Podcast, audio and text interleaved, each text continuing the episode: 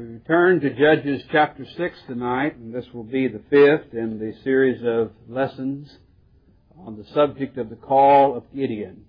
The call to Gideon, and we're going to read verses 24 through 34 for the content of the message this evening.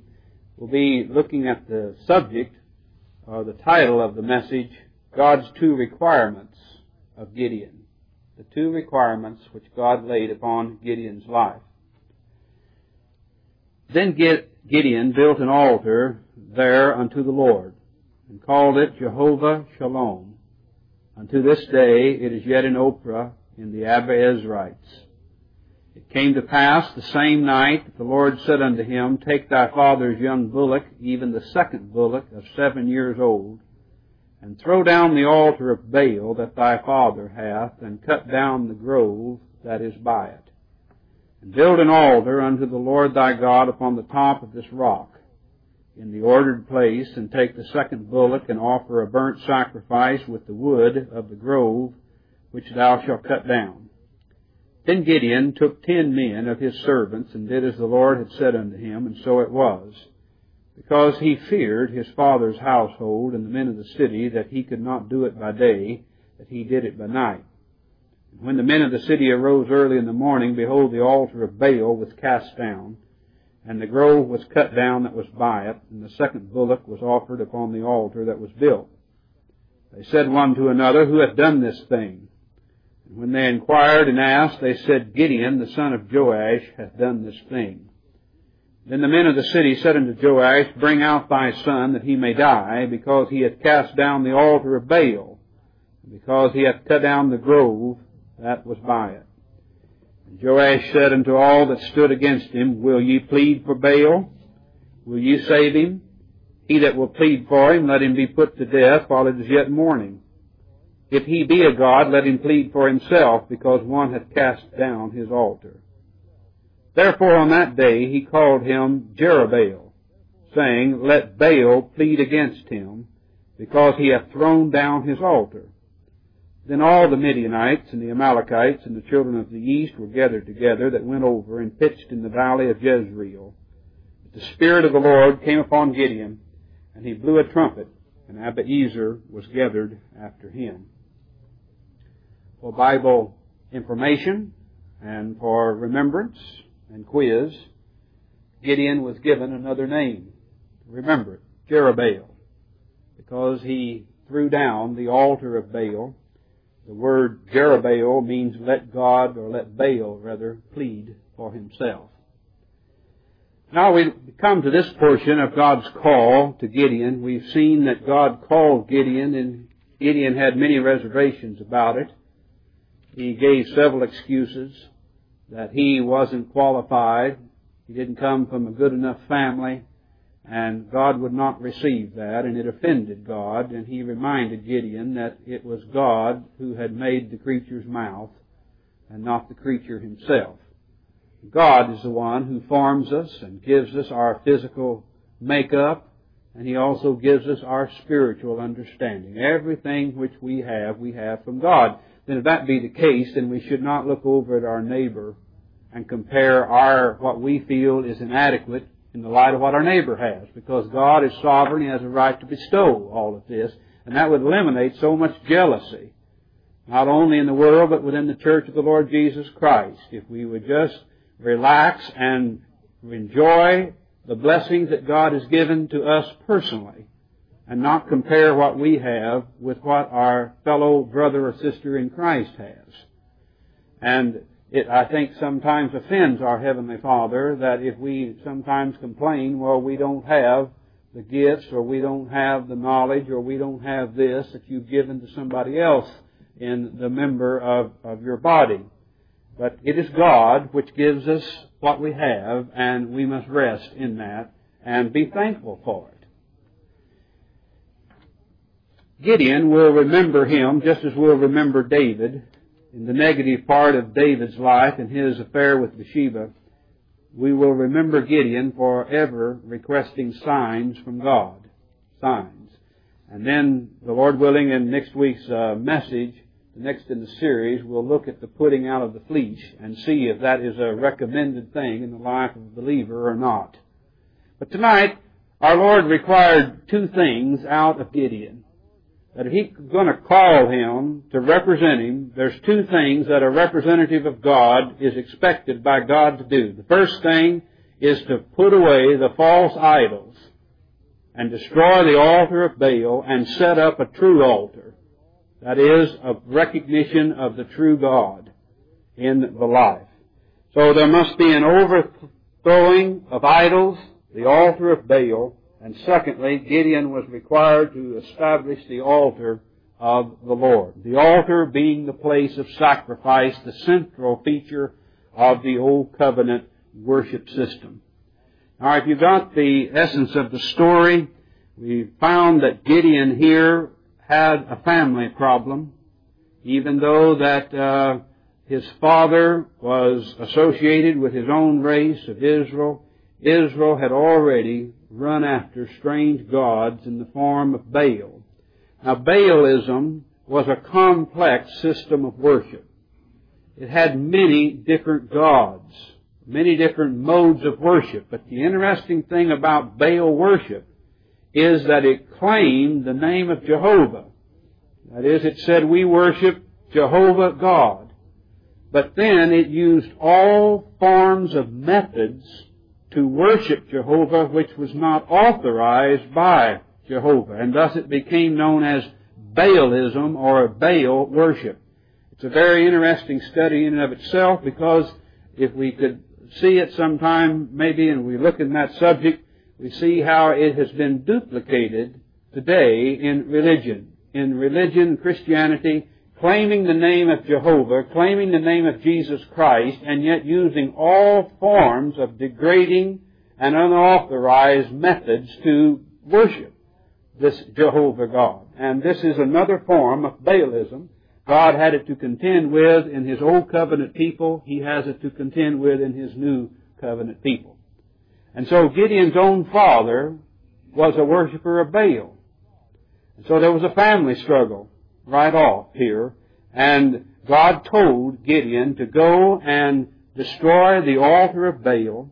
And in that altar, it usually was set on a high ridge or something, and there would be a grove of trees surrounding that altar. All forms of sexual impurities or forms of, of uh, degrading acts were performed in a religious worship uh, of reproduction unto the true God of Israel.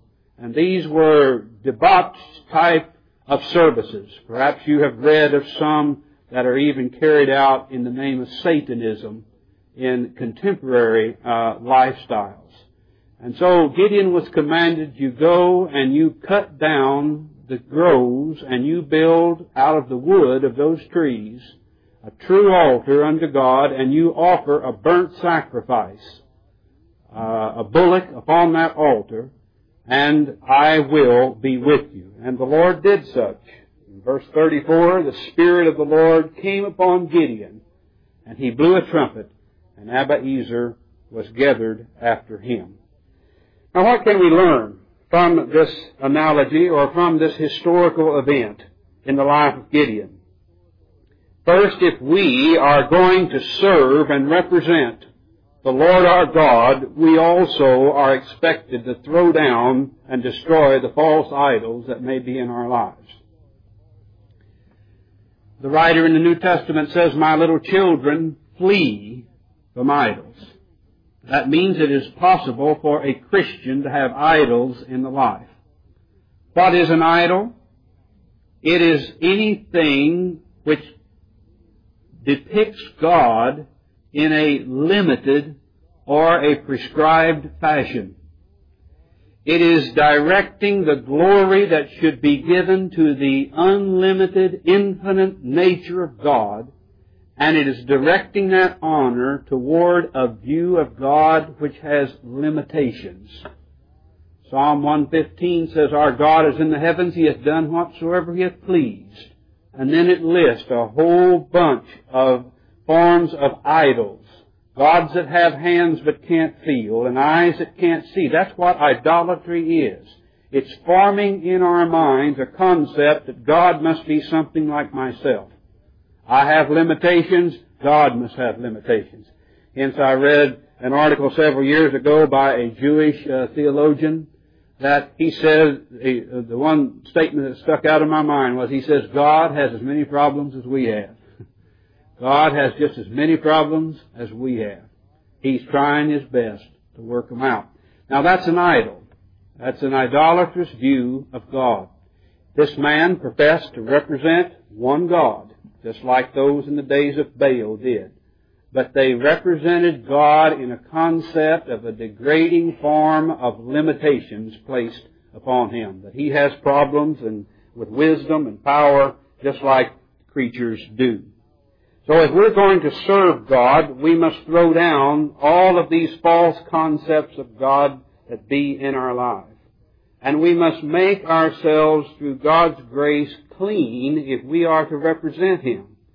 God will not have His representatives filled with uncleanness and idolatry in their lifestyle. And we have lived in our time frame to see the culmination of about 20 years of men who have purposed or have professed to have represented the true character of God and see this whole thing begin to crumble through, because of immoral and self-centered lifestyles. I'm talking about men in the pulpits. This thing has not been on TV and the televangelist. It's happened through local churches in every city and hamlet throughout this land. And we've had far too long representatives of God claiming to represent God who are living unclean lives and lives which are filled with adultery and idolatry. And God would have Gideon to depart from that if he was going to represent him so as to lead him to this military victory that he was going to bring about in his life. Those that would bear the vessels of God must have clean hands to carry those vessels. If you would go over to the book of Isaiah, chapter 52. Isaiah, the 52nd chapter.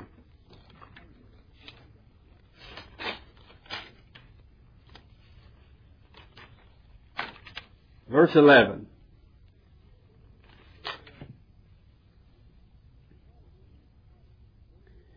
Depart ye, depart ye, go ye out from thence, touch no unclean thing, Go ye out of the midst of her, be ye clean that bear the what?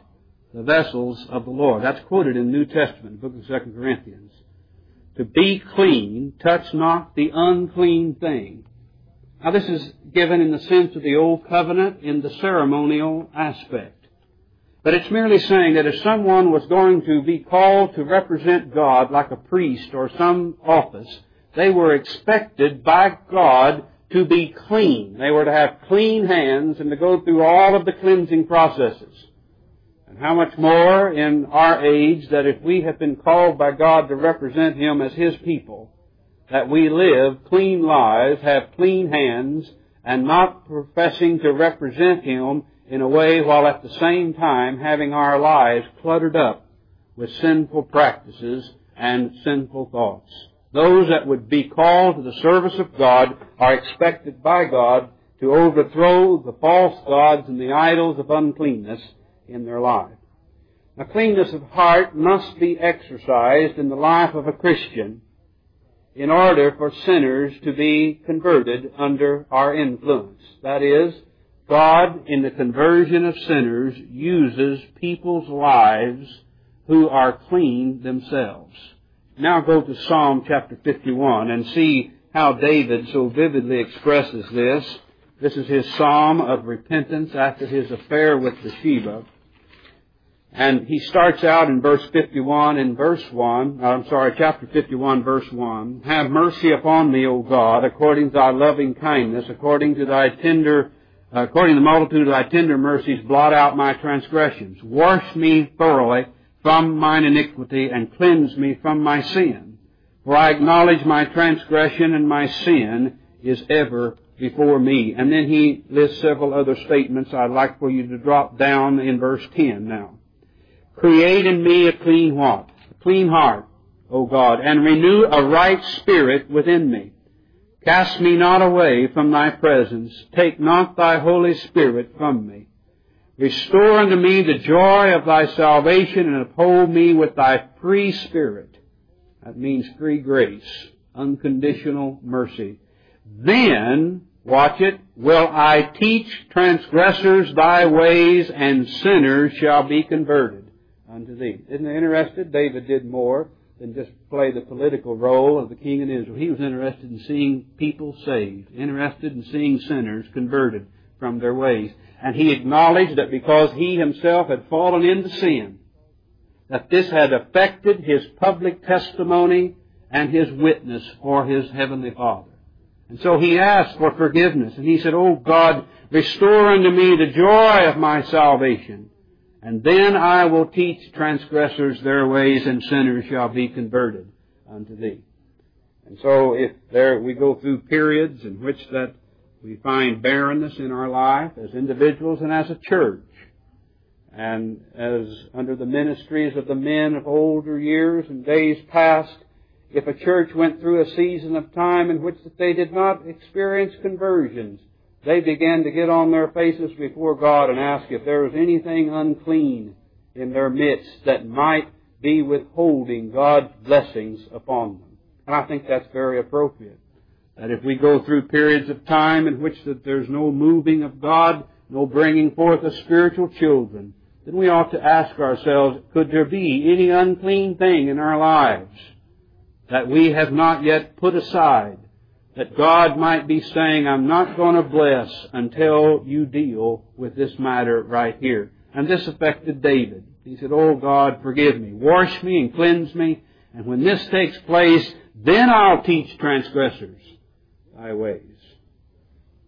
It's a difficult thing, at least I find it is, to try to tell somebody else what they're doing wrong if you're doing it yourself. Now I don't know how individuals are able to do it. They some are able to do so obviously and have done so, but it's a burden and a guilt to me that if I have a thought or something, a practice in my life that I'm having to deal with, it's difficult to get up and preach on that, isn't it? Those of you, Brother David, Bill, and others that, that have to preach. It's a difficult thing to preach on a subject if you have a problem in that given area. And so David then acknowledged that. He said, Lord, I've had this problem. I've done wrong.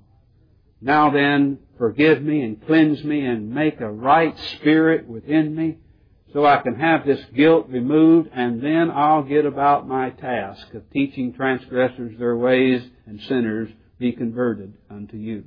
So the cleansing of the hands, the cleansing of the heart and the motives, the altar of Baal must be overthrown. Now the second thing the Lord required out of Gideon was that he was to set up the altar of the Lord. To set it up. This offering that was to be offered upon this altar was a burnt offering. The burnt offering consumed the whole of the sacrifice.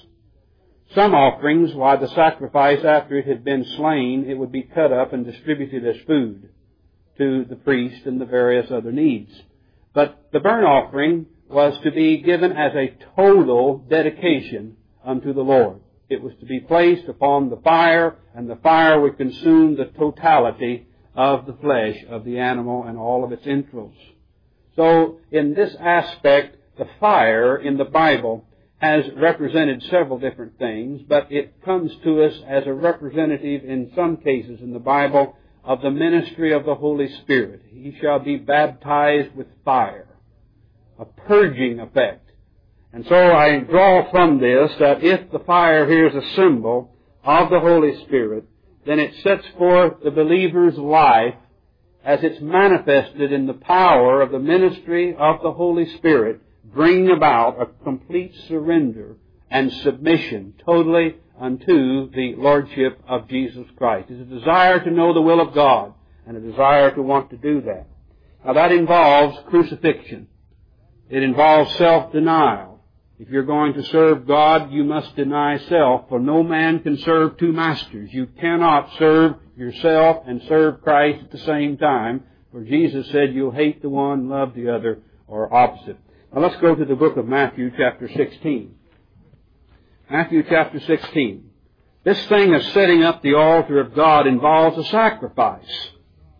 And a sacrifice of self, a sacrifice of your ambitions, sacrifice of your goals. Matthew chapter 16 and uh, verse 24. Then said Jesus unto his disciples, If any man will come after me, let him do what? Deny himself, and take up his cross, and follow me. For whosoever will save his life shall lose it, and whosoever will, shall, will lose his life for my sake shall find it. We almost are living in a time in which that we have to redefine what the meaning of the cross is. Now we, in this context that I'm speaking to tonight, understand the cross as a means of sub, representing the substitutionary work of Jesus Christ. But what was the original meaning of the cross before Christ was crucified? It meant self-denial. It meant the ending of a life. The giving of one's life away, having your life taken away from you. Now what is our life? It's not just the physical body that we're living in. But a man lives with hopes and dreams and ambitions. And man comes into this world with a view of self-centeredness. It's called original sin, in which that he wants everything that comes to pass in his life to be lined up in a way that will please and satisfy his own plans and purposes. And beloved, if you're going to be a Christian and serve God, God's going to require some crucifixion of your life's plans and ambitions, and He'll get the job done. One of the first major crucifixions of my life ambition was after becoming a Christian and after the death of my father was have to switch from uh, a, an ambition to play professional Major League Baseball and go into some other field of service. And that was difficult. It was a difficult time. I still when I go to the ball games ever so often, I can still sit up in those stands and wonder what would it have been like to have been out there playing on the baseball field. Now my wife can't understand that. Others can't understand that, but unless you've had it in your blood, you don't know what you're talking about. But if this thing was in my blood, it was my desire. And yet, God crucified that. His providence just swept through like a mighty wind and took my life's ambitions and plans all away without me being able to say hardly anything about it. But I stand here tonight, Brother Jim, and say I'm not ashamed of what God did. I'm glad He did what He did because He's given me something far greater. Here I am, 47 now. I'd have been retired 12 years ago, and uh, cooking hamburgers for McDonald, the way most Major League Baseball players that don't take care of their money, that's what a lot of them ha- happens to them. Get up there and make the big money and misuse it, and then their career is over in six or seven years, and then what do they got to do? I'm glad that God saw fit to give me something better. But I'd say at the time I didn't know that was the best. You know, when God puts a cross in your life, why, the first reaction is to say, Lord, is this necessary? Is this really necessary? And then we come to see the words of our Lord. No, if you're going to try to save your own life, live it for self, you're going to lose it. That is, you're going to become disillusioned. But if you really want to find the meaning of life, then give your life away. Give it away unto God. Give it away unto others and you'll find and discover the meaning of life and happiness. The song that says, I've discovered the way of gladness. I've discovered the way of joy. And that is in the person of Jesus Christ, building an altar, and the altar represents self-sacrifice. I hope that you have learned and studied enough under our ministry then to see the great line of distinction between what we present here in this church and the gospel that's presented by the Norman Vincent Peales and the, uh, uh, my mind slips me, the fellow in the glass house, Robert Schuller, and, uh, and these individuals, because they say that the way to happiness is by achieving great gain. That is, of getting things and how to make things set up in certain ways that you can have things work out for your own advantage. That's the very contrast to what our Lord is saying here. That you find life not by having things flowing to you, but by giving your way, your life away for the honor of God. As I was reading this past week while I was bedridden after my surgery, I was reading some of the testimonies of the martyrs and how that those people were willing to give their physical life away rather than renounce their master. And I just lay there thinking, my, we're in a culture that doesn't even know what the spirit of martyrdom is. And I'm talking about the church of the Lord Jesus Christ. Beloved, if you're not willing to give, say, of what God asks you financially, you think you'd be willing to go to the cross or go to the flames? Hmm? If you're not willing to serve the Lord by attending the public services when they're available, do you think that if God called on you to die on some faggot as it's lit, that you'd be willing to say, I'll give my life? No, I doubt it very, very much. I'm afraid we've lost the spirit of the martyrs. Revelation, the book says they loved their lives not unto what? Unto death. They were willing to even die. But we're living with a whole generation of church people in which that they're not even willing to deny the least little thing. They've got to have their double car garage, a boat and a motor and everything, and if and if something happens, take any bit of that away, why they think, oh God, why me? Why'd you let this happen to me? Well, how, how soft we have become in comparison with what men and women. Read Hebrews chapter 11. Why don't we do that? I don't have that in my notes, but maybe uh, we'll just uh, insert it right here. Let's read what is to characterize the people of God down through the years. Hebrews chapter 11. Start about verse 33. After it lists the Christian Hall of Fame, as I have uh, entitled it here. We have a baseball and a football Hall of Fame and all kinds of Hall of Fame. Hebrews chapter 11 is the great faith chapter, the Hall of Fame, the ones who got their names recorded here. Incidentally, look back up in 32 and you'll see who's the first name listed there. Hmm? Gideon, our subject of our series. Verse 33, who through faith subdued kingdoms, wrought righteousness, obtained promises, stopped the mouths of lions, quenched the violence of fire, escaped the edge of the sword, out of weakness were made strong, waxed valiant in fight, turned to flight the armies of the aliens. Women received their dead raised to life again, and others were tortured, not accepting deliverance that they might obtain a what? A better resurrection and others had trial of cruel mockings and scourgings, yea, moreover, of bonds and imprisonment. They were stoned, they were sawn asunder, were tempted, were slain with the sword. They wandered about in sheepskins and goatskins, being destitute, destitute, afflicted, tormented, of whom the world was not worthy. They wandered in deserts and in mountains and dens and caves of the earth, and these all, having obtained a good report through faith, received not the promise. Now that's quite a testimony. That doesn't sound like the health and wealth gospel to me. That sounds like that if you embrace the gospel of the true God of heaven and earth, you better be ready to have your life's designs and ambitions that you had laid out for self crucified and put to death.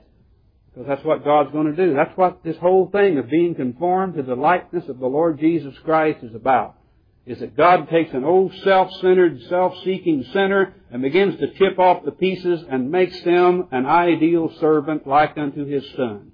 And that's what's going to happen. That's what God requires out of His people if they're going to represent Him, and that's what God does in His people by His grace.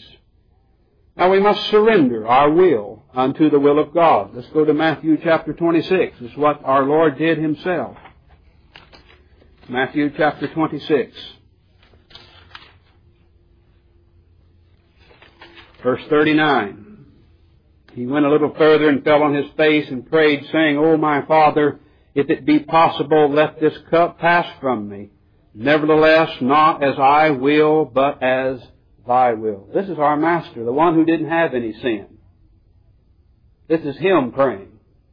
Not his will of humanity, but the Lord's will. It's sort of amusing when I come across people, relatives and friends, who say, oh, God would never want anybody sick. God never wanted anybody poor. God just doesn't want that. Well, I wonder then I must be missing the whole thing. I must be missing the God then because in my life I have found many occasions in which God has crossed my plans and has said, no, you're not going to have this. I have something else for you. And this is what He did right here. Our Lord Jesus Christ, who never committed one act of sin, said, Lord, not my will, but your will be done. That's self-denial. That's crucifixion. That's putting our plans and ambitions in subordination and subjection to the Lordship of our God in heaven. Now, Paul submitted his will unto the Lord. Go to Acts chapter 9. Acts the ninth chapter.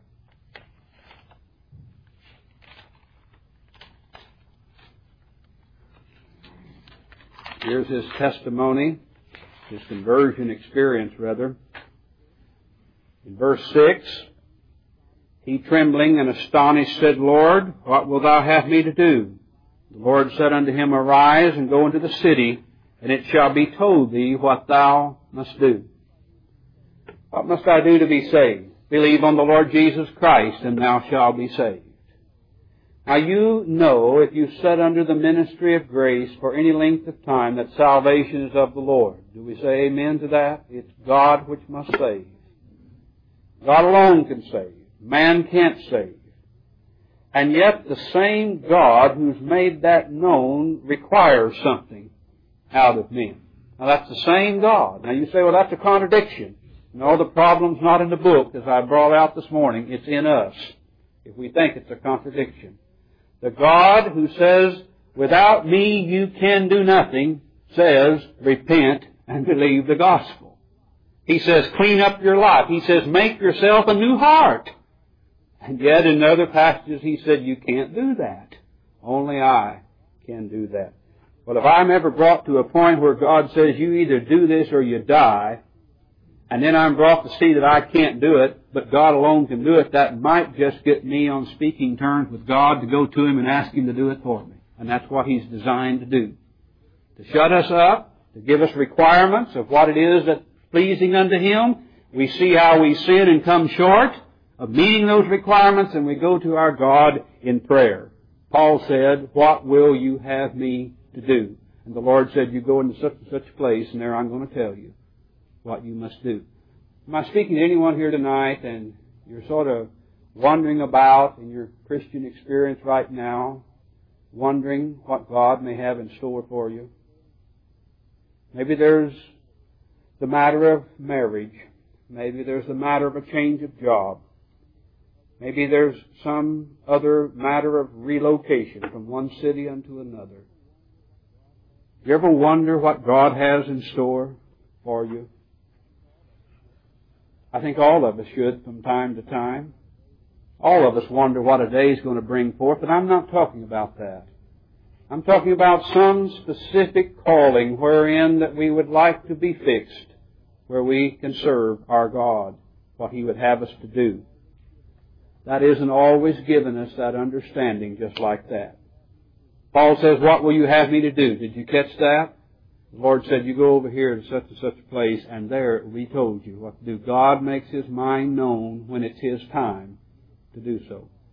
You just continue to follow His revealed will and He'll give you more light to show you what lies ahead. My wife and I, when uh, we were married several years ago, I've reached that point where I no longer refer to how, how long I've been married. Just say several years ago now. As we were leaving our honeymoon cottage, we had to drive across the dam of, the, of a lake there we were on our way leaving Missouri and on our way to California, and I turned to her and I said, well, I wonder what's in store for us. Look back 26 years ago, I will let that known now. We've seen a lot of water go under the bridge. I wonder if she really knew what those 26 years were going to consist of if she'd have stayed with me in that automobile and gone on to California because we've not, we've driven a lot of miles uh, together. We don't know yet. Several times we've gone back to that spot. It's underwater now with a large lake that was put in there and flooded the river and the lake where you no longer get to it. But before that occurred, we went back there two or three times in the years after our honeymoon and we'd be able to reflect upon that statement I ask. Wonder what God has in store for us. Then we'd be able to put all the pieces together. We'd see the trials and the victories all mixed in together. Isn't it marvelous to be able to sing, Tis grace has brought me safe thus far, and grace will lead us home. Lord, what will you have me to do? And if He doesn't make it clearly spelled out in the heavens, just continue to follow His revealed will in the book. Read the book. Stay in the book. Pray. Set yourself under the teaching ministry of the Word of God, and in due time, He will make known unto you what He would have you to do. And then other times you will be able to sit back on the bank and say, wait a minute, I see what His will has been all along. I've been doing it, I just didn't know it. Just didn't know it. Paul gave his will unto the Lord. Now this thing of crucifixion, self-denial, self-sacrifice, it involves simply the Lordship of Christ and our giving of ourselves unto the Lord. This is what the Corinthians did. Go to 2 Corinthians chapter 8. 2 Corinthians chapter 8.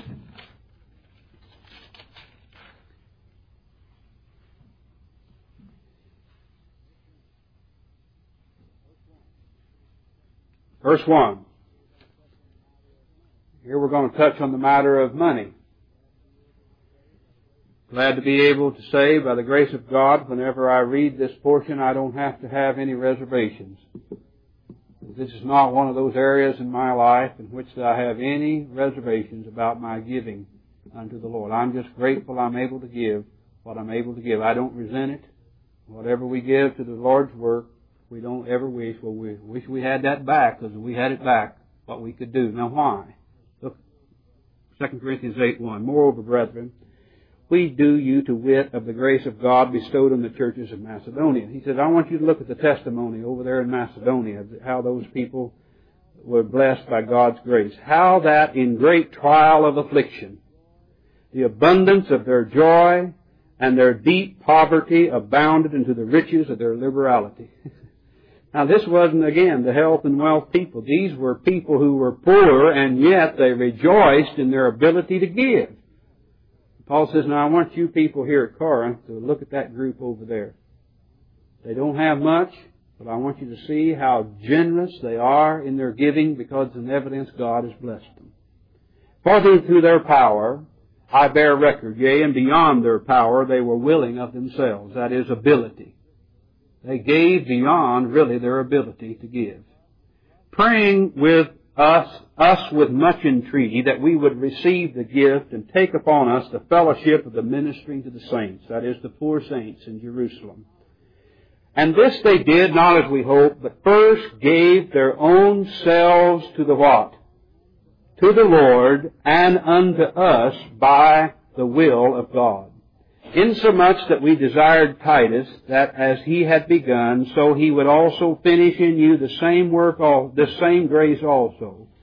Therefore, as you abound in everything, in faith, in utterance, in knowledge, and in all diligence, and in your love to us, see that you abound in this grace also. I speak not by commandment, but by occasion of the forwardness of others that is, I'm not speaking now commanding you in this matter of giving, but I want to give you an illustration of grace in this church over in Macedonia and to prove the sincerity of your love. For you know the grace of our Lord Jesus Christ that though he was rich, yet for his, your sakes he became poor, that ye through his poverty might be rich. And you go on and you find in chapter 9 that the whole thing is dealing, is dealing with the ministering unto the saints. Down in verse 6 of chapter 9, This I say, he which soweth sparingly shall reap also sparingly, and he which soweth bountifully shall reap also bountifully. Every man according as he hath purposed in his heart, so let him give, not grudgingly or of necessity, for God loveth a what? A cheerful, or the Greek word, a hilarious giver. Someone who's just sort of not in their right mind, as the world would say. Just gives and gives and gives. Now notice back though in chapter 8 and verse 5. Where does this grace start at when you see a person who just delights in supporting the work of God? It starts not with self, but it starts with a right understanding of God and a giving of themselves totally to God. And beloved, when that takes place, God's got your pocketbook. You try to preach tithing and giving to people who are not committed unto the Lord. And I tell you, they'll sit there and they'll hold their purses and their pocketbooks and say, don't you deal in that area, preacher. But isn't it interesting how seldom you do have to bring up the subject of giving when you're ministering unto people who have given themselves unto the Lord. That's just a way of life. So that every Lord's Day upon the first day of the week when we assemble, we bring a portion of that which God has blessed us with. And we give it unto Him. Not by commandment, that is not because we have to and do it with a gritted teeth. For God loves a cheerful giver. And these people who did not have much to give over here in Macedonia gave because they first had given themselves unto the Lord. And if God has you there, He'll have you elsewhere in all the different areas of the life. Establish the altar. In conclusion, false gods must be overthrown before the true God can be served. That's a requirement which God has to those who are called into His service and whole surrender to God is to take place before whole service to God can be rendered unto Him. I hope that this evening we see in this lesson the simplicity of the Christian faith. God has some simple requirements in that they're easy to understand, but they're most difficult to fulfill when it comes to the matter of the flesh. Gideon did as the Lord asked him and the Bible concludes in our concluding verse that the Spirit of God came upon Gideon. That is God's approval. And Gideon blew the trumpet and rallied the army together. And we'll take up there in our next session as to what God brought to pass.